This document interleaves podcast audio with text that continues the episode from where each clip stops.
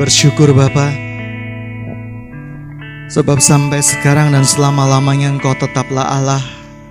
Engkaulah tetap Tuhan kami yang berkuasa dan berdaulat penuh atas kehidupan kami, Tuhan. Pada hari ini Tuhan, pada pagi hari ini kami bersekutu bersama-sama Tuhan. Kami rindu mendengarkan kebenaran-Mu, suara-Mu Tuhan. Jauhkan yang menyampaikan jauh di belakang, dan biarkan perencanaan-Mu yang terjadi pada pagi hari ini bukan perencanaan dari hikmat dari seorang manusia, tapi perencanaan dari hikmat dari Engkau, ya Bapa yang kekal. Terima kasih Tuhan, terima kasih Tuhan. Kuasai tempat ini dengan kasih-Mu, kuasai tempat ini dengan urapan-Mu Tuhan, kuasai tempat ini dengan anugerah-Mu Tuhan, sehingga tidak ada satupun yang bisa mengganggu firman-Mu diberitakan.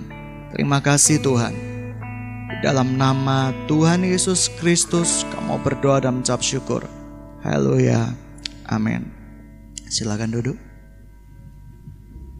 Kita buka firman Tuhan di dalam Filipi 3.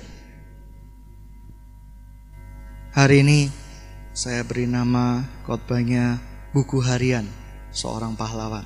Kita baca sama-sama. Filipi 3 ayatnya yang ke-17. Saudara-saudara, ikutilah teladanku dan perhatikan mereka yang hidup sama seperti kami, yang menjadi teladan kamu. Karena seperti yang telah kerap kali kukatakan kepadamu dan kunyatakan pula sekarang sambil menangis, banyak orang yang hidup sebagai seteru salib Kristus. Seteru salib Kristus itu berarti lawan daripada salib Kristus. Kesudahan mereka ialah kebinasaan, Tuhan mereka ialah perut mereka, kemuliaan mereka adalah aib mereka. Pikiran mereka semata-mata tertuju kepada perkara duniawi.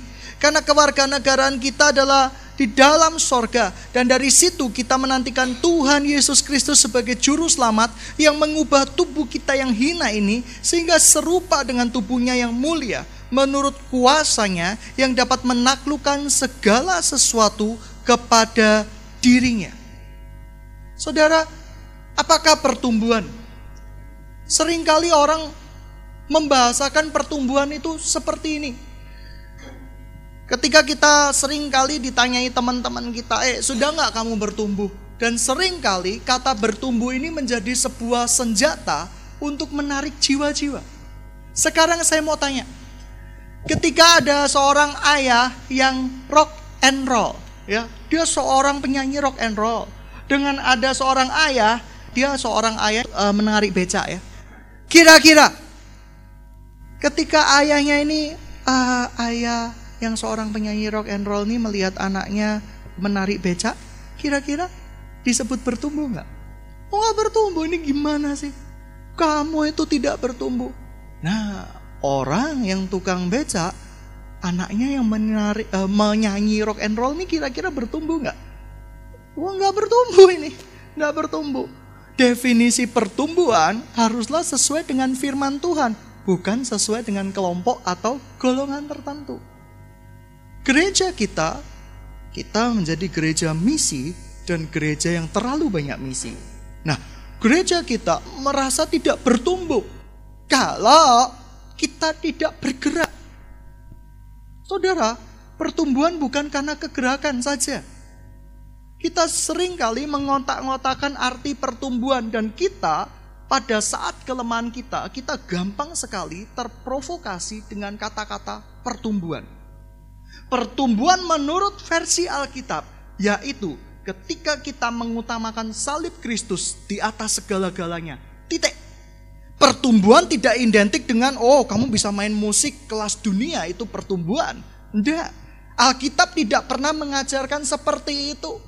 Tetapi seringkali sebagian kecil dari golongan-golongan, termasuk kita sendiri, mungkin ada di antara kita, rekom-rekom kita yang menggunakan senjata kata pertumbuhan untuk menarik jiwa. Sedangkan diri kita sendiri belum bertumbuh. Memang rekomnya bertumbuh, jalan-jalan gitu ya, foto-foto, jumlahnya tambah banyak gitu ya, tambah pintar memuji Tuhan. Tapi apakah itu yang disebut dengan kata pertumbuhan? Pertumbuhan selalu identik dengan serupa dengan Kristus. Kalau kita tidak serupa dengan Kristus, maka kita belum bertumbuh. Amin. Amin. Nah, sering kita menggunakan kata pertumbuhan. Kamu bertumbuh nggak di gerejamu? Ini saya rasa menyakiti banyak gereja ya teman-teman ya. Ada orang dari Bamak, Surabaya berkata, gereja di Indonesia yang bertumbuh yaitu pendetanya. Pendeta tambah banyak, jemaat tetap. Amin, amin gitu ya. Golongan tambah banyak, sinode bertambah banyak, tetapi jumlahnya tetap dia memegang apa? Data-data yang valid. Itukah yang disebut dengan revival, pertumbuhan? Beberapa rekan dari gereja lain berkata, sekarang banyak orang yang salah kaprah mengenai pertumbuhan.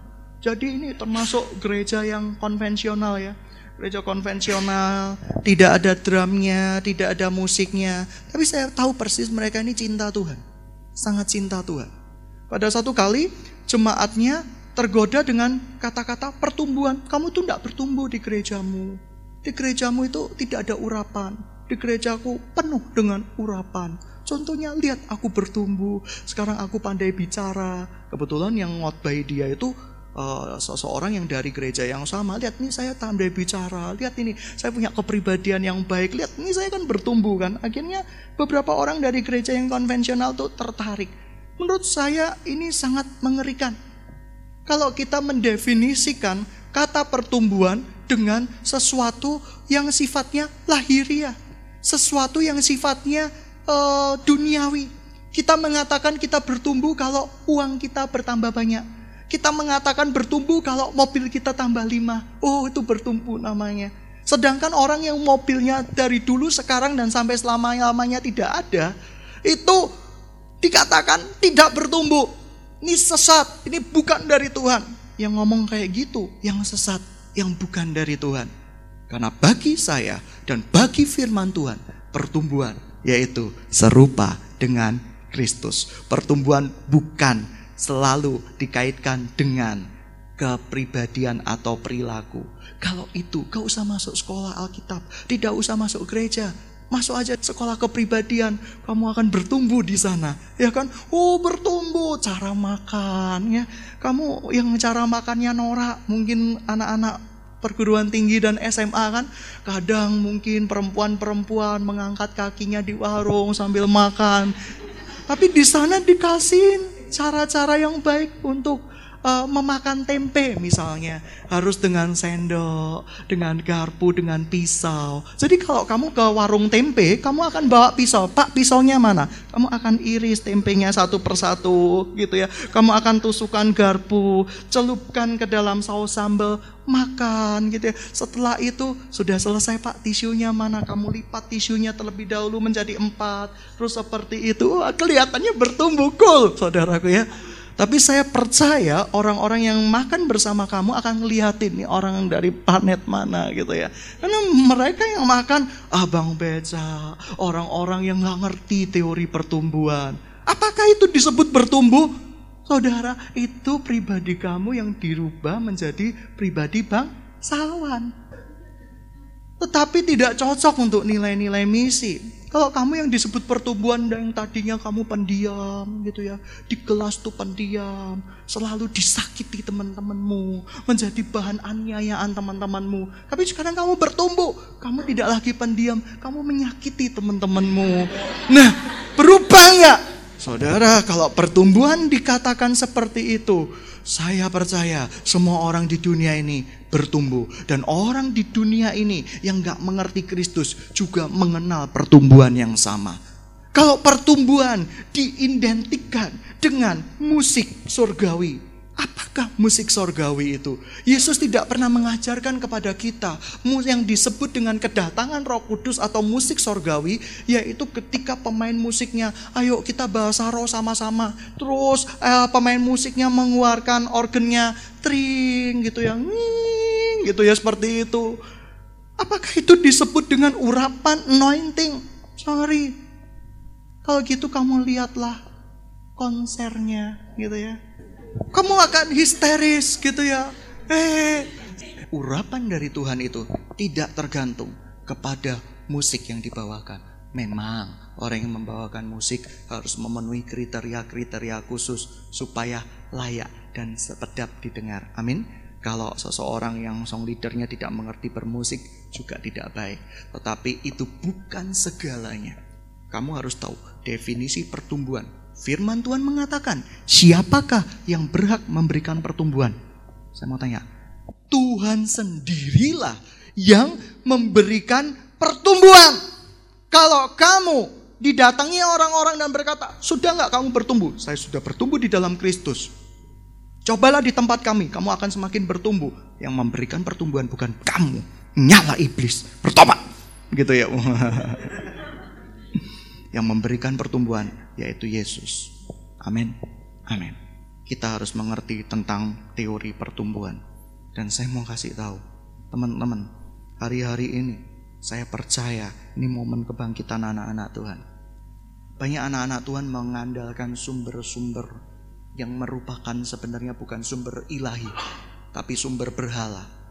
Banyak orang yang mengandalkan hidupnya dari kekayaan orang tuanya. Tapi saya mau kasih tahu, sumber yang bukan dari Tuhan suatu saat akan lenyap. Banyak orang pada Valentine Day terima banyak coklat. Amin, amin, karena dia pedagang coklat, gitu ya, seperti itu. Pada waktu hari Valentine, gitu ya, terima banyak coklat. Oleh karena itu dokter diabetes, laris manis, gitu ya, spesialis penyakit dalam, gitu. Ini kok banyak orang yang menderita diabetes pada hari Valentine karena makan banyak coklat. Nah, saudara, pada waktu hari Valentine, saudaraku, kita mengharapkan cinta dari seorang lawan jenis. Aku dikasih coklat enggak ya? Aku dikasih coklat enggak ya? Seperti itu. Kira-kira siapa? Saya mau kasih tahu, sumber cintamu terhadap lawan jenismu suatu saat akan berakhir. Kalau engkau memiliki suami atau memiliki istri, suatu saat, kalau enggak suami yang mati duluan, istri mati duluan, beneran mati sama-sama. Ya kan? Seperti itu. Suatu saat sumbermu habis enggak di bumi ini? Habis.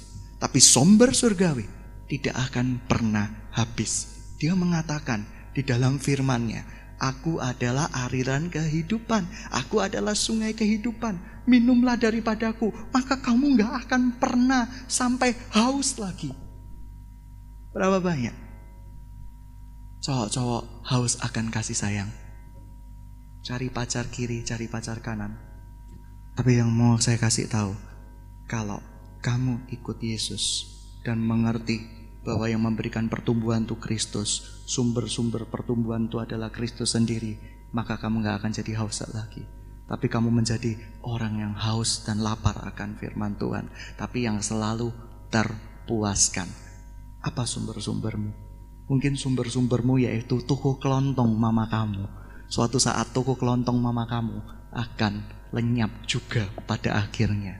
Mungkin sumber-sumber kamu yaitu toko emasnya mama kamu dan papa kamu. Suatu saat toko emas bisa dirampok. Amin. Jangan diamini gitu ya, seperti itu. Oh, untuk mamaku tidak, untuk orang lain tidak apa-apa gitu ya. Mungkin kamu bekerja di perusahaan ternama, tapi suatu saat perusahaan itu akan tinggal nama. Tapi yang saya mau katakan, sumber-sumber itu kalau kita menggantungkan pada sumber-sumber dunia, habis kita akan hancur. Sumber yang tidak akan pernah kering itu hanya di dalam Kristus.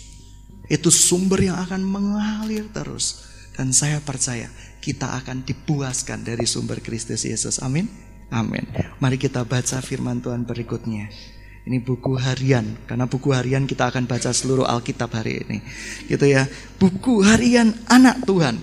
Anak Tuhan harus mengalami yang pertama, pengertian tentang pertumbuhan. Sudah mengerti kata bertumbuh? Bertumbuh, amin. Bertumbuh bukan banyak harta. Anda tidak didoktrin untuk bertumbuh seperti itu. Kelakuan manis-manis semua, gitu ya. Gitu ya, seperti itu. Nah, kita baca kebenaran firman Tuhan berikutnya. Mazmur 49 ayatnya yang ke-17. Mazmur 49 ayat 17. Janganlah takut apabila seseorang menjadi kaya, apabila kemuliaan keluarganya bertambah. Sekali lagi, Pertumbuhan bukan identik dengan kekayaan. Sekali lagi firman Tuhan menyatakan, janganlah takut apabila seseorang menjadi kaya, apabila kemuliaan keluarganya bertambah. Sebab pada waktu matinya, semua itu tidak akan dibawa serta. Kemuliaannya tidak akan turun mengikuti dia. Siapa yang waktu mati merencanakan bawa laptopnya? Tidak ada kan? Siapa yang waktu mati bawa BB-nya supaya bisa chatting-chattingan sama pengguna BB di kuburan? Siapa? Siapa yang waktu mati berencana melakukan itu? Ya, saya selalu tekankan diri saya. Saya lahir tidak bawa apa-apa. Saya pulang juga tidak akan bawa apa-apa. Oleh karena itu, Anda boleh cek hati saya. Saya selalu menggunakan apa yang Tuhan anugerahkan untuk yang namanya kegerakan dan kebangunan. Harta yang saya punya itu milik Kristus, dan semuanya akan lenyap. Amin. Pacarmu akan lenyap gak suatu saat? Semuanya akan lenyap gak? Lenyap. Yang kedua, buku harian anak Tuhan. Bab yang pertama, pertumbuhan. Dan sebelum pertumbuhan, Anda harus mengalami kelahiran. Saya sedikit penyatuan hati di sini. Beberapa waktu yang lalu ada tanya saya tentang keselamatan. Keselamatan tuh bisa hilang gak sih? Ada yang bilang gak bisa. Saya merasa keselamatan gak bisa hilang, tergantung dari sudut pandang mana memandangnya. Keselamatan kelahiran baru itu tidak akan pernah bisa dihilangkan oleh siapapun, karena di dalam dirinya muncul aliran-aliran kehidupan yang membuat dia tadinya mau buat dosa tidak akan pernah bisa. Tapi kalau keselamatan ditinjau dari sebelum kelahiran baru, ya bisa hilang. Duh, kok aneh bisa hilang? Karena dia belum punya materai keselamatan, ya pasti bisa hilang dong. Amin? Amin. Dia belum hidupnya belum kudus. Orang yang merasa dirinya selamat belum tentu selamat. Tetapi orang yang sudah terima anugerah sejati atau keselamatan sejati, dia pasti selamat untuk selama-lamanya. Lalu apa bedanya tempat kita dengan agama lain? Tidak ada jaminan keselamatan di dalam Kristus. Bisa lenyap, bisa nggak ada, bisa hilang tiba-tiba. Tapi yang saya mau katakan, kalau kita sudut pandangnya lihat dari kelahiran baru dia, dimeteraikan Tuhan, maka keselamatan tidak bisa hilang. Tapi kalau kita lihat dari perilakunya yang sekarang, yang belum dilahirkan kembali, saya khawatir keselamatannya bisa hilang. Loh, kok bisa hilang? Katanya keselamatan tidak bisa hilang. Karena memang dia belum selamat. Mengerti maksud saya? Sudut pandang mana yang kamu lihat? Kalau kamu lihat orang sekitar kamu, wih, katanya udah kenal Kristus, tapi kok hidupnya seperti itu? Dia berarti belum menerima keselamatan. Keselamatannya palsu. Katanya udah kenal Kristus. Wih, 1 bulan ganti pacar 1000 kali gitu. 1 hari berapa kali gitu ya? Katanya udah terima keselamatan. Orang yang belum dilahirkan kembali, jangan sampai bisa terima keselamatan. Tidak mungkin. Orang itu harus dilahirkan kembali supaya terima misteri keselamatan, misteri inkarnasi Kristus. Kristus menyatu dengan dirinya, dan dirinya bukan dirinya lagi, melainkan Kristus yang memimpin dia. Di Galatia katakan demikian. Amin. Amin. Jadi kita harus tahu bahwa kita yakin saya sudah dilahirkan kembali. Saya tidak mungkin dicabut keselamatannya oleh siapapun juga. Dan saya tidak mungkin mencabut keselamatan saya sendiri. Karena saya tahu keselamatan itu nilainya berharga. Tapi kalau kita lihat dari sudut pandang orang yang belum dilahirkan kembali, maka keselamatan itu bisa hilang. Harus diusahakan, harus dikerjakan. Karena apa? Karena belum terima materai keselamatan. Amin? Amin. Lihat sekelilingmu. Kamu udah selamat atau belum sih? Ya, kamu udah selamat belum sih? Hati-hati teman-teman. Kedatangan Tuhan sudah semakin dekat. Dia mengambil hidupmu sebagai pencuri. Kamu bisa saja tiba-tiba pulang dari tempat ini, makan rujak, keselak kedondong. Lalu tiba-tiba opname dan dipanggil Tuhan. Bisa saja. Dan setelah itu Tuhan tanya, kamu sudah dilahirkan kembali gak? Sudah mengenal aku secara pribadi gak? Belum. Ya sudah, tempat kamu yaitu di blok pedagang kedondong. gitu ya. Setiap hari kamu disiksa makan kedondong. Wah, kacau nggak? Kacau. Keselamatan itu nyata. Dari bab pertama sebelum pertumbuhan, yaitu sudahlah saya anggap bab pertamanya itu keselamatan. Bab yang kedua itu pertumbuhan di hari anak-anak Tuhan. Yang ketiga, setelah mengalami pertumbuhan, apa yang harus kita lakukan? Yang saya yang sedang akan garis bawahi hari ini, bahwa anak-anak Tuhan selain mengalami pertumbuhan, dia akan mengalami namanya siklus yang disebut dengan apa? Kestabilan. Banyak orang, anak-anak Tuhan tidak stabil. Orang bertumbuh pasti stabil. Amin. Saya percaya pada suatu titik orang akan bertumbuh mengalami yang namanya proses pendewasaan atau kestabilan itu. Banyak anak-anak Tuhan tidak dewasa dalam mengalami perkara-perkara tertentu. Banyak anak-anak Tuhan yang seringkali mengalami masa-masa sulit yang ketika itu datang seharusnya bisa membuat dia semakin dewasa, tetapi ternyata masa-masa sulit itu ketika datang membuat dia semakin seperti anak kecil. Nangis sana, nangis sini. Mana pacarku, mana jodohku, tak kunjung datang-datang. Promosi diri, saudaraku di surat kabar Jawa Pos gitu ya. Berita sukacita, penawaran terbatas. Saudara, saya mau kasih tahu, orang-orang anak-anak Tuhan yang tidak punya kedewasaan, dia akan menjadi alat yang sangat mudah untuk dihancurkan oleh iblis. Anda tidak tahu, krisis di Afrika, krisis di Timur Tengah itu berakibat fatal kepada jumlah-jumlah harga. Tahun lalu, saudara, orang dengan mudahnya bisa mengumpulkan beberapa kekayaan, saudara. Kekayaan yang dikumpulkan di Indonesia itu ternyata banyak orang, para ahli mengatakan itu semu. Kelihatannya kaya, tapi sebenarnya hartanya sampah. Kenapa? Mereka bukan jual kekayaannya, tapi mereka jual saham.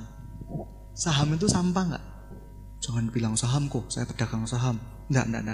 Anda saya jelaskan seperti ini. Anda tahu praktek yang namanya money game. Anda tahu yang namanya praktek yang namanya seperti ini. Perusahaan Anda kalau diaudit nilainya cuma 1 miliar. Tapi Anda bisa menjual saham perusahaan Anda senilai 100 miliar. Mengerti maksud saya? Dengan bekerja sama dengan pihak-pihak tertentu yang jelas-jelas di Indonesia masih sangat muda. Tiba-tiba Anda bisa menjual saham 100 miliar. Kira-kira yang saham yang kalian beli itu sampah. Sementara ini sampah. Sementara ini tidak sampah, tapi suatu saat akan jadi sampah. Kenapa? Saya mau tanya. Kalau Anda kurang lebih, ya, ini pengertian ekonomi. Anda punya perusahaan 1 miliar. Ternyata saham yang dijual itu 100 miliar. Anda beli saham kurang lebih 500 juta. Bagian 100 berapa? Tinggal 50 juta. Sampah enggak? Sampah. Banyak orang yang melakukan praktek seperti itu di akhir zaman. Perusahaannya kecil, nilainya kalau diaudit kecil, tapi sengaja dikelembungkan supaya kelihatannya besar. Dan suatu saat Anda akan melihat Indonesia mengalami krisis karena praktek-praktek seperti itu. Saya sudah bicara sama Anda, catat, dengarkan. Dan suatu saat, beberapa waktu yang lalu krisis di Timur Tengah ternyata melambungkan harga-harga pangan. Krisis di Timur Tengah membuat kita semakin terbebani dengan berbagai macam hal. Nah, kedewasaan. Kita berbicara tentang kedewasaan. Teman-teman yang dikasihi Tuhan, sudahkah Anda siap menghadapi yang namanya kedatangan Tuhan untuk kedua kalinya? Kalau kita berkata kita belum siap untuk menghadapi kedatangan kedua kalinya, berarti ada sesuatu yang salah dengan keselamatan kita. Ada sesuatu yang salah dengan penerimaan kita akan Kristus. Sidang jemaat yang dikasihi Tuhan, saya mau kasih tahu hari-hari ini, saya kasih warning keras kepada Anda. Tuhan sudah peringatkan kepada kita semua untuk bergantung kepada sumber-sumber ilahi, yaitu sumber Kristus. Saya sudah mengatakannya kepada Anda. Artinya Anda harus siap-siap ketika sumber-sumber yang Anda rasa sebagai dewa saat ini akan lenyap seketika, hilang seketika. Saudara, kalau Anda tinggal di Mesir, kalau Anda tinggal di Libya, kalau Anda tinggal di Tunisia, kira-kira hartamu sekarang ada yang bersisa enggak? Enggak bersisa, hartamu dibekukan. Kalau suatu saat Indonesia seperti Mesir, suatu saat Indonesia seperti Tunisia, kira-kira hartamu masih ada enggak? Enggak, pasti dibekukan. Dan saya mau kasih tahu, saatnya kita berserah penuh kepada Kristus. Beberapa tahun yang lalu saya mengalami yang namanya mati suri. Pingsannya ini karena saya memiliki bukan darah tinggi, darah rendah. Saya bisa agak kalau memejamkan mata itu tiba-tiba bisa seperti berkunang-kunang itu dulu.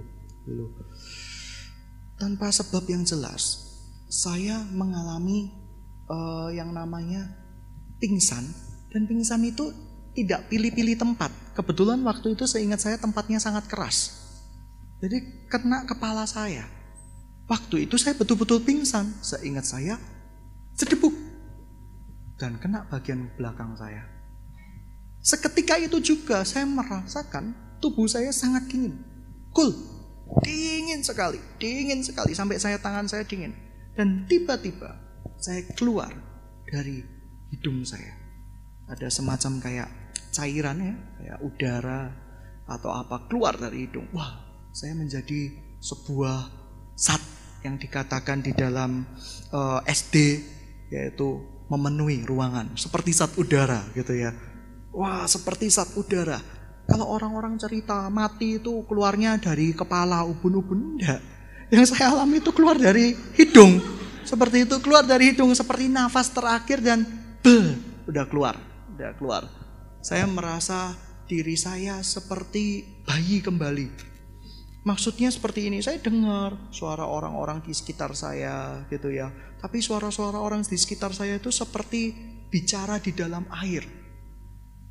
Dan setelah itu saya tersedot di dalam sebuah pusaran gitu ya, seperti itu.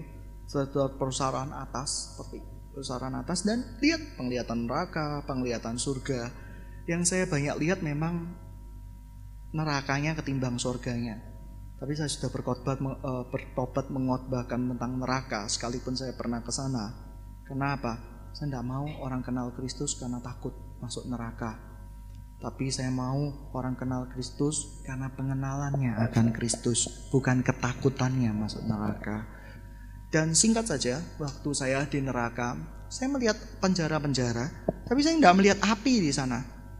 Kata malaikat yang membimbing saya, ini bukan neraka, tapi ini Hades, tempat pemberhentian, penyiksaan sementara buat orang-orang yang tidak mengenal Tuhan.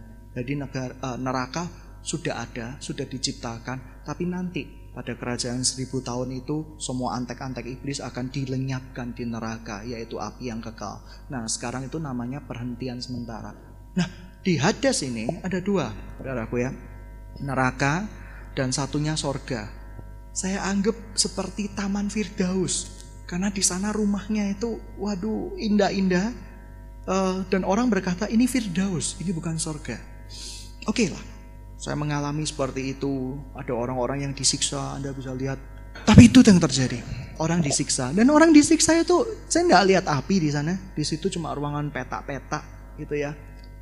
Dan mereka masih utuh, tidak dipenuhi dengan ulat-ulat. Tetapi mereka sangat kesakitan. Mereka mau keluar dari pintu itu terpental. Mereka mau keluar dari pintu itu terpental lagi. Sampai saya ngelihat apa-apaan sih gitu ya.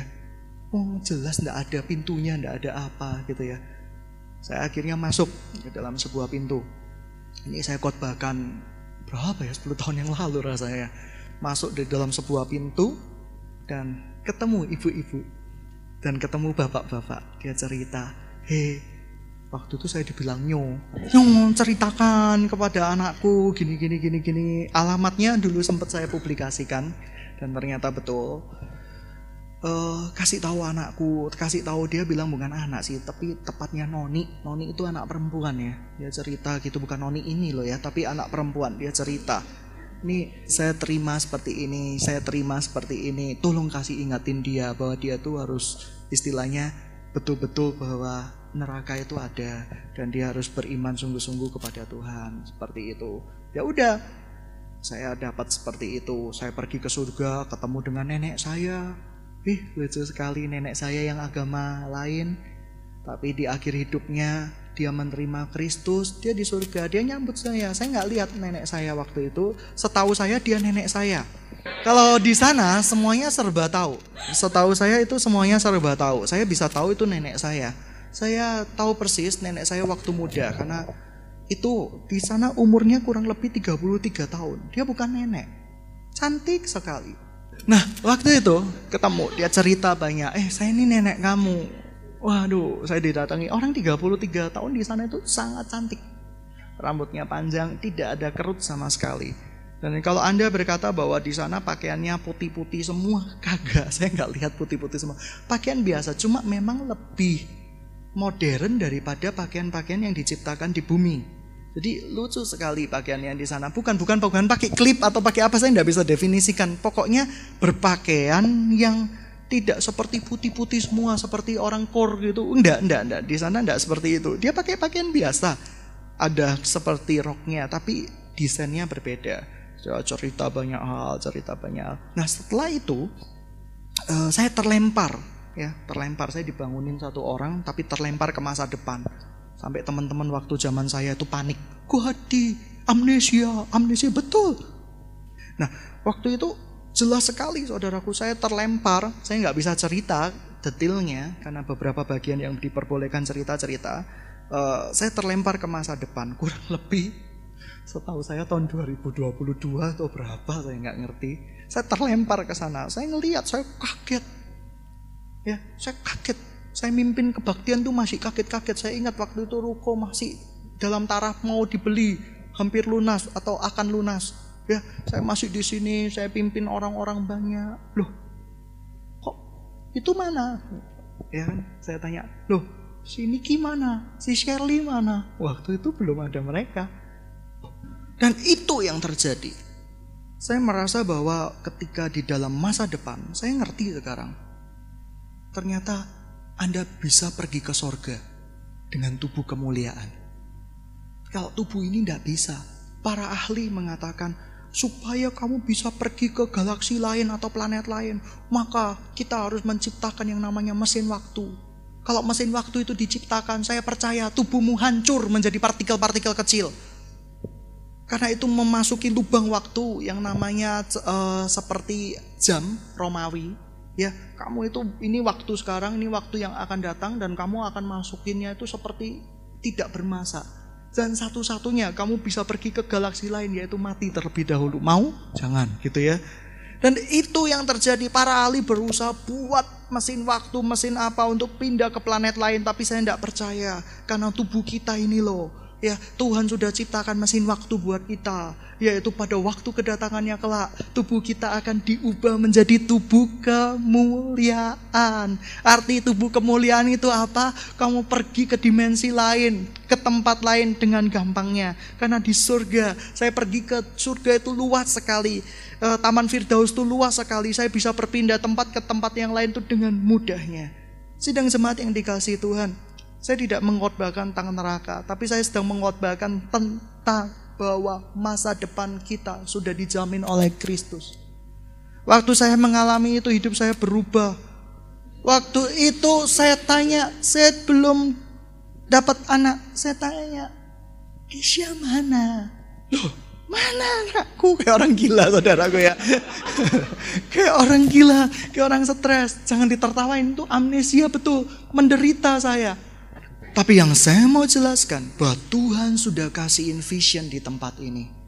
Dan saya melihat bahwa sebagian besar orang, Anda masuk di dalam daftar vision yang pernah saya lihat.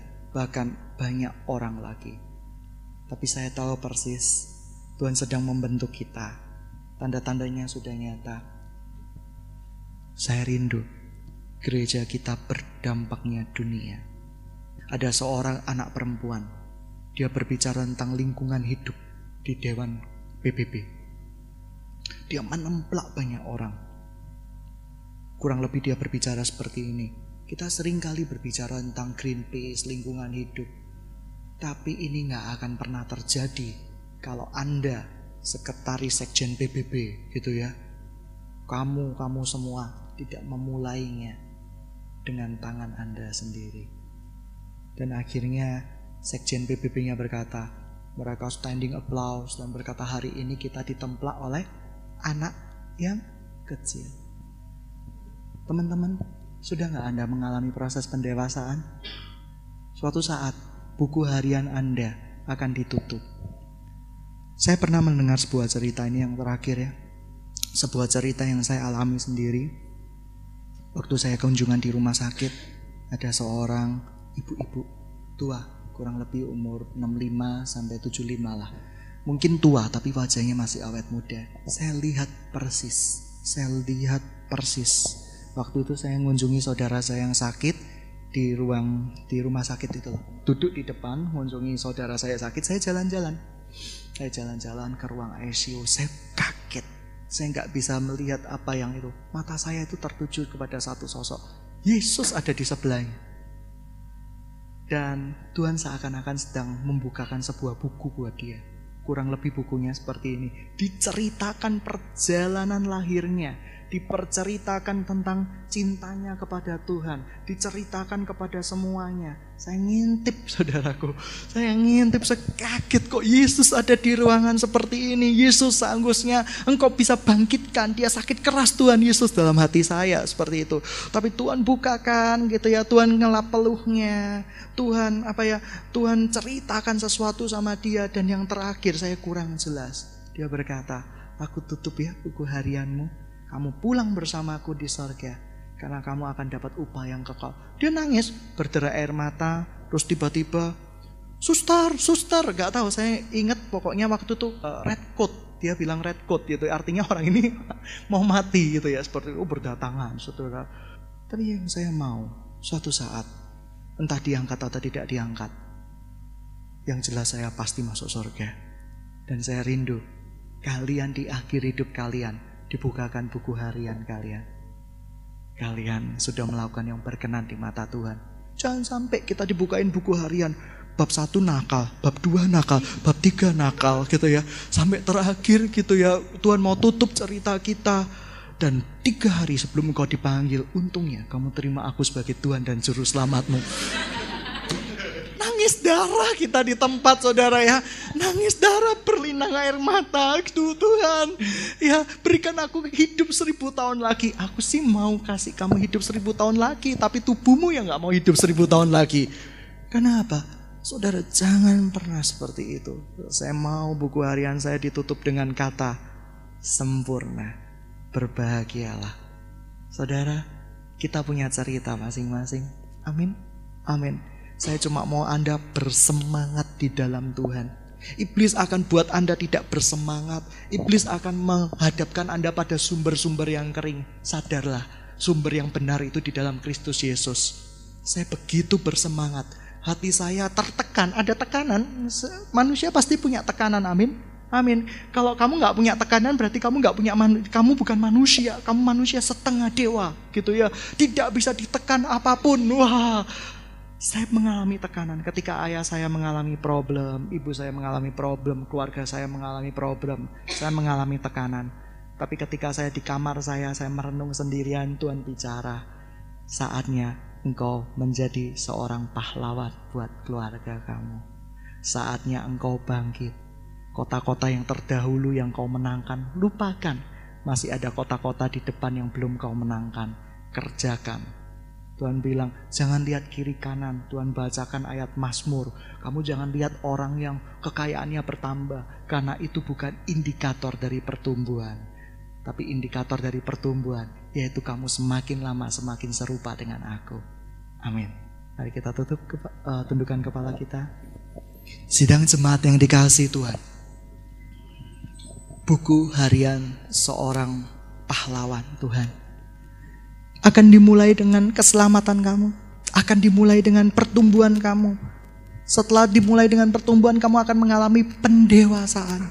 Setelah kamu mengalami pendewasaan, saya percaya engkau akan mengalami kemenangan demi kemenangan. Setelah Anda mengalami kemenangan demi kemenangan, cerita itu akan ditutup oleh Tuhan sendiri. Sidang jemaat yang dikasihi Tuhan, saya tidak tahu apa yang kalian alami, tapi saya rindu suatu saat kita semua akan meninggal. Amin. Kita semua akan meninggal kok. Tapi ada Tuhan Yesus di samping kita. Dia bukakan buku buat kita. Bab-bab kemenangan Dia bukakan buat kita. Dia bercerita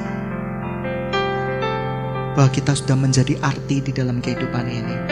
Dia bercerita bahwa kita sudah berbuat banyak karena kita mengasihi Dia. Dia bercerita pada saat-saat kelemahan kita. Dia bercerita saat-saat kekuatan kita. Waktu itu mungkin keadaan kita diranjang, kita tidak berdaya. Tubuh kita tidak bisa menopang kita lagi. Tapi saya rindu Tuhan tutup buku hari kita dengan berkata, baik sekali perbuatanmu, ikutlah aku, sebab bab-bab baru akan dimulai. Buku harian baru bersamaku akan dimulai, kata Tuhan. Sidang jemaat yang dikasihi Tuhan,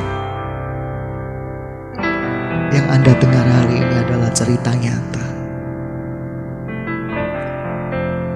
Bukan cerita yang dibangun oleh mimpi, oleh imajinasi manusia. Ini cerita yang sangat nyata. Dan begitu nyatanya, karena itu akan terjadi pada semua orang. Hari ini sebagai hamba Tuhan, saya mau tantang Anda. Siapa yang mau berkata kepada Tuhan, Tuhan, aku mau bangkit demi Engkau yang hidup. Aku mau bangkit Tuhan. Aku mau bangkit bagi keluargaku. Aku mau bangkit bagi kampusku. Aku mau bangkit bagi diriku sendiri. Aku mau bangkit Tuhan. Anda yang mau bangkit, angkat tanganmu. Kita berdoa bersama-sama hari ini. Begitu banyak yang harus kita selesaikan. Tapi ketika Anda mengangkat tangan, saya percaya Anda tidak akan menyelesaikannya dengan tertekan.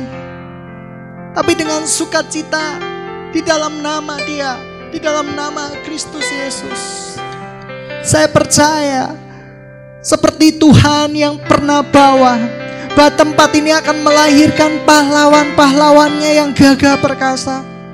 Saya akan melihat Anda suatu saat berkhotbah, suatu saat Anda menjadi saksi, suatu saat Anda melakukan segala sesuatu yang Tuhan izinkan Anda lakukan. Dan itu terjadi. Siapa yang mau berkata, Tuhan, aku tidak mau menyerah Tuhan. Aku tidak mau menyerah dengan kehidupan ini. Aku akan bangkit Tuhan. Aku akan bangkit Tuhan. Sebab aku tahu hari depan hidupku sudah Kau jamin di dalam nama-Mu yang kudus. Dan hidupku Tuhan, bukan aku lagi, melainkan Kristus yang memerintah di dalam hidupku. Pertumbuhan bukan karena jumlah semata, tapi pertumbuhan